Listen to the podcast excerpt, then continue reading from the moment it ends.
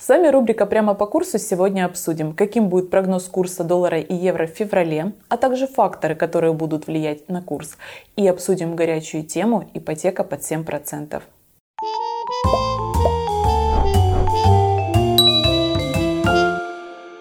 Уважаемые зрители, а перед тем, как смотреть это видео, проверьте, а вы подписаны на наш канал, чтобы не пропускать полезную информацию. Алексей, предлагаю первоначально рассмотреть горячую тему, которую обсуждают наши зрители. Это ипотека под семь процентов, а после обсудим информацию по курсу, и вы предоставите ваш прогноз. Конечно. Алексей, правительство начало новую программу дешевой ипотеки, согласно которой государство будет компенсировать часть банковской ставки. То есть теперь граждане Украины смогут оформить ипотеку под семь процентов. Интересно ваше мнение касательно того, сложно ли будет оформить эту ипотеку и получить согла- согласие по этому кредиту, и какие вы видите риски. Не произойдет, например, через какой-то период, что государство, например, не сможет платить по этой ипотеке, и все вся нагрузка пойдет именно на человека, который оформил эту ипотеку. Ну, на самом деле, как все, знаете, как благими намерениями вымощена дорога в ад. На самом деле, я полностью поддерживаю идеи государства по улучшению жилищных условий граждан, и каждая приходящая власть каждый раз это декларирует своим гражданам. К сожалению, не всегда это так получается хорошо.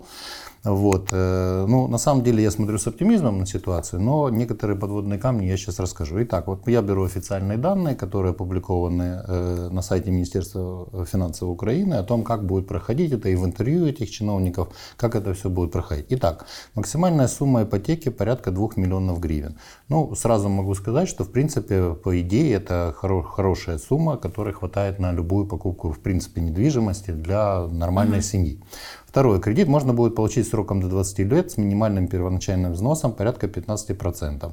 Ну, вроде тоже все хорошо, замечательно, потому что до двадцати лет, то есть это можно будет как-то растянуть во времени. Вот нагрузку, на нагрузку, да? Которая есть. Минимальный первоначальный взнос пятнадцать процентов от стоимости. Это, в принципе, достаточно подъемная сумма для молодой семьи и так далее. То есть это, в принципе, реально. Теперь пойдем по некоторым э, подводным камням, которые возникают в этой ситуации. Значит, первое. Э, ну, по поводу того, кто может получить в данном случае эти э, займы. Ну, первое, это громадяни, які потребують поліпшення житлових умов. Понятно, це ті, які стояли на квартирній черзі і до сих пор стоять. Второе, мешканці гуртожитків або аварійних будинків. Тут тоже, в принципе, понятно, люди годами стоят и в очереди на квартиру, и по большому счету живут в тех будинках, в которых уже фактически вообще невозможно жить, поэтому тут вопросов нет. Молоді сім'ї. Uh-huh. Зразумело.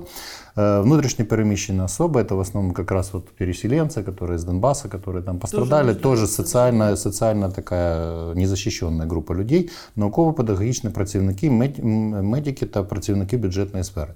Ну, тут тоже все, в принципе, просто, то есть есть определенный социальный, будем так говорить, заказ именно на эту услугу у этих граждан, uh-huh. в первую очередь, и, естественно, в первую очередь приоритет будет у них. То есть здесь большинство граждан Украины так или иначе будут попадать под какую-то из этих групп. Это правильный совершенно подход. Что возникает из тоже из плюсов, можно сказать, что в принципе в программе доступные кредиты пять семь девять, которая уже ранее, как говорится, была запущена в работу, в принципе она будет завязана, идеология ее будет похожа на вот uh-huh. то, что они сейчас будут делать. Поэтому, как утверждают чиновники, доступная ипотека не будет требовать дополнительных каких-то расходов из бюджета на первом этапе, кроме уже предусмотренных двух миллиардов гривен на функционирование упомянутого фонда, то есть фонда, который будет создан, который фонда развития предпринимательства, он уже есть, и он, в принципе, будет заниматься этой э, программой. Значит, теперь, что еще важно, э, и, ну, на что стоит обратить внимание, что нормативная площадь, это будет пятьдесят квадратных метров общей площади жилья на одинокого гражданина или семью из двух человек, и двадцать квадратных метров на каждого следующего э, члена семьи. То есть, в принципе, если вы многодетная семья, то есть, условно, у вас там четверо или пятеро детей, то фактически сто квадратов у вас на, на детей получается там, и пятьдесят квадратных метров на вас. То есть, в принципе, этого тоже есть возможность вроде как взять любое жилье в зависимости от вашего. Здесь получается, что жилье можно рассмотреть и квартиру, и дом. Да, и жилье, да, вы абсолютно mm-hmm. правильно говорите. И единственным нюансом является то, что это должно быть жилье, ну, относительно новое по украинским меркам, то есть то после две тысячи четырнадцатого года mm-hmm. будет рассматриваться и на первичке, и на вторичке. Значит, теперь посмотрим, как говорится, но дьявол кроется в деталях. Да, какие есть риски для людей? Значит, первая деталь очень важная. Это то, что мы должны понимать, что в любом случае при росте спроса будут расти цены на жилье. Соответственно, и на первичке, и на вторичке из-за такого появления спроса, естественно, продавцы будут, ну, в данном случае, цены пытаться задрать вверх. Соответственно, это будет приводить к тому, что на каком-то этапе, может быть, сама и стоимость, необходимая сумма кредита будет возрастать из-за этой ситуации. Это первое. Второе, по поводу пятнадцати процентов первоначального взноса. Тут надо понимать, что эти деньги вам придется как семье внести сразу же. И, естественно, в дальнейшем, если, дай бог, у вас все будет идти хорошо, и вы будете действительно выплачивать эту, эту сумму по кредиту, то, в принципе, все нормально. Если же нет, то при каких-либо проблемах вы должны понимать, что в любом случае эти пятнадцать процентов уже, грубо говоря, вложены в этот кредит. Ну, естественно, банк на ту сумму, которую, как если вдруг, не дай бог, будет возникать просрочка, он будет насчитывать какие-то проценты и так далее. И, естественно, на каком-то этапе может возникнуть ситуация, что ваш первоначальный взнос, ну, по большому счету, уйдет в никуда. Угу. И, просто... в конце концов, банк сможет да, забрать банк эту квартиру. Банк может забрать эту квартиру, а пятнадцать процентов своих реальных денег вы уже потеряли. То есть, угу, ситуация остается достаточно проблематичной. Третья тема. В любом случае, я знаю, что вот мои коллеги из банковской сферы уже дают достаточно много запросов в национальные банки, на тот же этот фонд развития предпринимательства, сам механизм работы.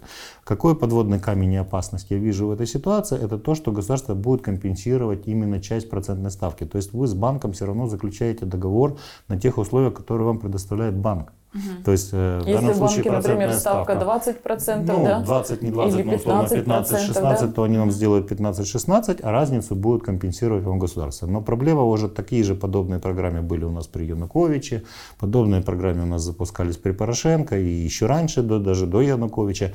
К сожалению, проблема в чем, что, допустим, поскольку кредит на двадцать лет, то, в принципе, должна быть железная гарантия того, что все эти двадцать лет в бюджете будут заложены средства на компенсацию вот этих сумм. И что чтобы не возникала ситуация, которая была, допустим, при правительстве Януковича, когда люди взяли такие кредиты, прошли, я бы сказал так, муки ада и круги ада по получению этих кредитов, а в конечном итоге на каком-то этапе государство не, не имело уже средств выплачивать разни, разницу. Банк, естественно, предъявлял на всю сумму процентов претензий к сем, самой семье, мотивируя это тем, что потом вы получите компенсацию от государства, и оно вам как-то частично закроет. И многие оказались перед проблемой сами. Почему? Потому что государство перестало платить эту сумму, и они оказались в ситуации, когда банк требовал с них все проценты. Вот. Естественно, это приводило к проблемам, конфликтам, они были вынуждены делать реструктуризации своих кредитов, то есть в данном случае определенные проблемы есть. Поэтому, если государство запускает такую программу, это однозначно плюс, угу. однозначно это, в принципе, позитивный момент. Теперь главное ее факт именно само исполнение. Да, но есть риск, что, например, если поменяется правительство, эти условия могут ну, уже не компенсироваться. Знаете, как да? либо, либо и мир умрет, либо и шаг сдохнет и так далее. К сожалению, как говорил Хаджан Насреддин, в данном случае, учитывая, что кредитные программы на двадцать лет, хотелось бы, чтобы при любых правительствах и при преемственности власти в этой стране власть, этих, поддерживала, власть людей. поддержала, и это было социально защищенной статьей, чтобы эти люди еще раз, очередной раз не пострадали и не наступили на грабли доверия к нашему государству. Следующий наш вопрос. В январе мы говорили о том, что миссия эм вэ эф возобновила свою работу. На данный момент уже прошел месяц, мы не слышим о, результа... о позитивных результатах работы. И вопрос следующий. Стоит ли нам уже волноваться или такой длительный процесс – это ну, нормальная ситуация? Ну, на самом деле, конечно, пауза уже явно затянулась, и, естественно, хотелось бы уже услышать какие-то реальные позитивные высказывания чиновников, но даже не столько позитивные высказывания, сколько уже конкретику. Но пока мне порадовать вас нечего, то есть все равно еще несколько дней, как минимум, там, до недели, ну, они же недавно уже попросили еще дополнительные семь-десять угу. дней на э, переговоры. То есть мы увидим конечный вариант, я думаю, в лучшем случае через неделю, если не позже. Вот. Что хотелось бы понимать? О том, что вот недавно прозвучало знаковое заявление в интервью Reuters главы Национального банка Кирилла Шевченко о том, что Украина ожидает в две тысячи двадцать первом году от Международного валютного фонда два целых два десятых миллиарда долларов в виде трех траншей. Угу. Подчеркиваю, уже трех траншей. Вот. При этом каждая из них будет по ноль целых пять десятых миллиарда эс дэ эр. То есть фактически эс дэ эр — это Special Driving Rights, каждый из которых будет в общей сумме на два целых два десятых миллиарда долларов в этом году. Остальные деньги мы ожидаем в две тысячи двадцать втором году. Но эс дэ эр — это специальные права заимствования, в данном случае так или иначе они пересчитываются в доллары, то есть где-то порядка два целых два десятых миллиарда долларов. Но знаковой вещью еще является и то в этой ситуации, что тот же джей пи Morgan, вот двадцать восьмого января джей пи Morgan опубликовал свой доклад. А это один из крупнейших аналитических подразделений, крупнейшего одного из банков, в котором прогнозируют, что Украина получит один целых четыре десятых миллиарда траншей от эм вэ эф во втором квартале две тысячи двадцать первого года, либо два транша по ноль целых семь десятых миллиарда во втором и третьем кварталах. Или будет новое заключение о новой программе. То есть в данном случае получается, что наши чиновники все-таки традиционно смотрят с большим оптимизмом на ситуацию. Как в реальности сложится ситуация, будет в ближайшее время уже понятно, в ближайшую там неделю-две, потому что тянуть дальше уже mm-hmm. некуда. Ну и кроме всего прочего, тоже знаковой вещью является то, что Кирилл Шевченко, опять же в этом же интервью Reuters, говорил о том, что Центробанк еще планирует порядка одного миллиарда получить за счет того, что иностранные инвесторы купят а вэ гэ зэ. Дополнительные. То есть в любом случае, и кроме всего прочего, правительство планирует выпуск еще на два целых четыре десятых миллиарда еврооблигаций. То есть в конечном итоге все равно они э, смотрят на то, что в мире, э, будем говорить так, аппетиты к риску выросли. То есть все-таки мир надеется на то, что коронавирус мы победим. победим и, соответственно, да. в этом случае инвесторы хотят вложиться в развивающиеся рынки, где большая доходность.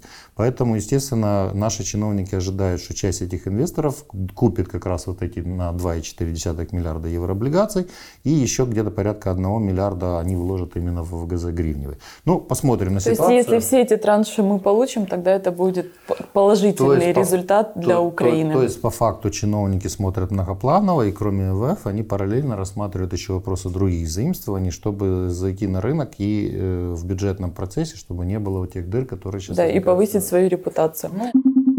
Следующий вопрос. В феврале Украине нужно выплатить внешнего долга на сумму восемьсот шестьдесят пять миллионов долларов. Это значительная сумма. Если сравнивать с январем, эта сумма увеличилась в два раза. Способен ли этот фактор повлиять на курс гривны?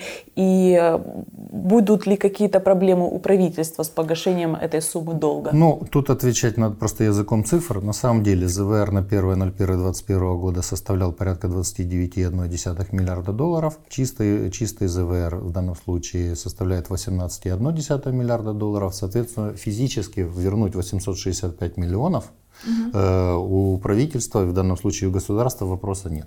Основной вопрос ключевой — это дальнейшая стратегия работы с международными кредиторами, опять тот же эм вэ эф, угу. как мы с ним работаем, ну и частные инвесторы, я уже выше говорил о том, за тех займов, которые мы хотим привлечь. Поэтому, в принципе, ничего критичного по возврату этой суммы я не угу. вижу. Эти средства будут, и на курс это псих... и даже психологически это сильно не повлияет. не повлияет. Хорошо, Алексей. Есть еще какие-то факторы, которые в феврале могут повлиять на курс? Ну и также ваш прогноз курса на февраль по доллару и евро.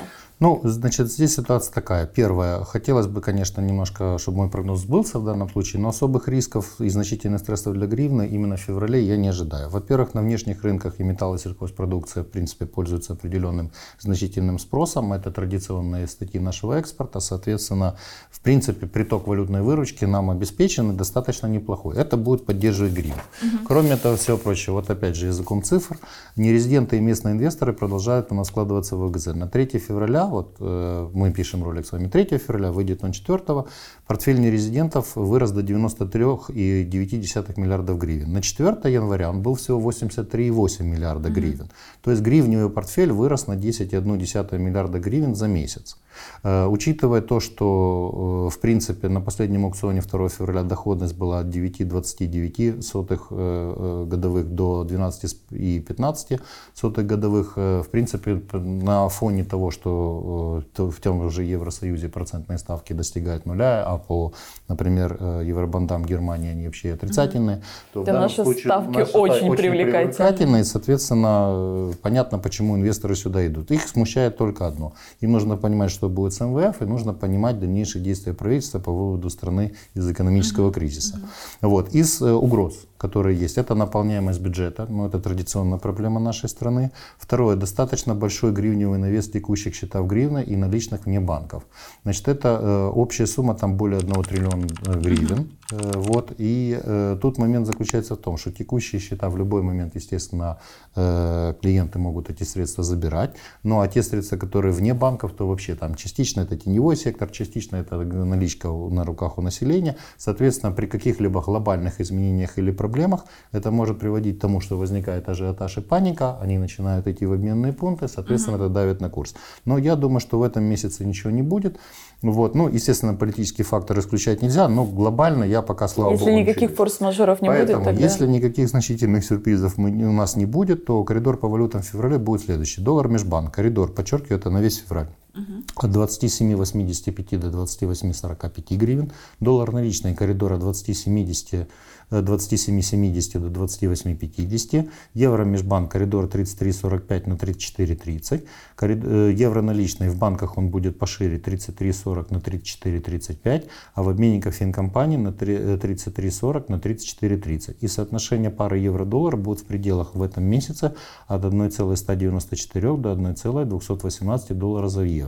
Именно из-за того, что все-таки достаточно большие приходится коридоры ставить по паре евро-доллар на международном mm-hmm. рынке, соответственно, это и отражается на курсе евро и вот разбросе котировок, которые у нас будут относительно гривны. Хорошо, это был прогноз на февраль. И да. теперь наш традиционный вопрос, точечный прогноз, прогноз на неделю по доллару и евро и также по драгоценным металлам. Итак, прогноз курса доллара и евро на период с четвёртого по десятое февраля. Доллар межбанк, коридор двадцать семь девяносто на двадцать восемь двадцать пять, доллар наличный, коридор двадцать семь восемьдесят на двадцать восемь тридцать.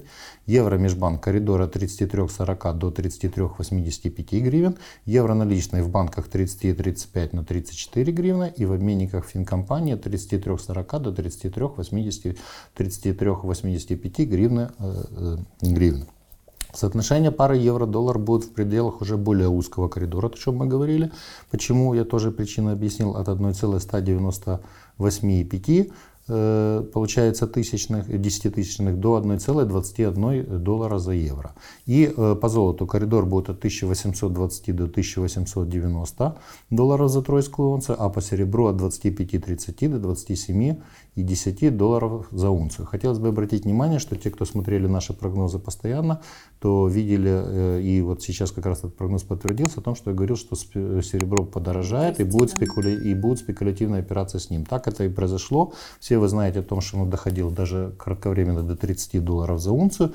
Понятно, что это были спекуляции, но тем не менее мой прогноз о том, что это интересный фактор, он и интересный и, да, инвестиционный инструмент, он сбылся. Поэтому, в принципе, те, кто продались по тридцать, были правы.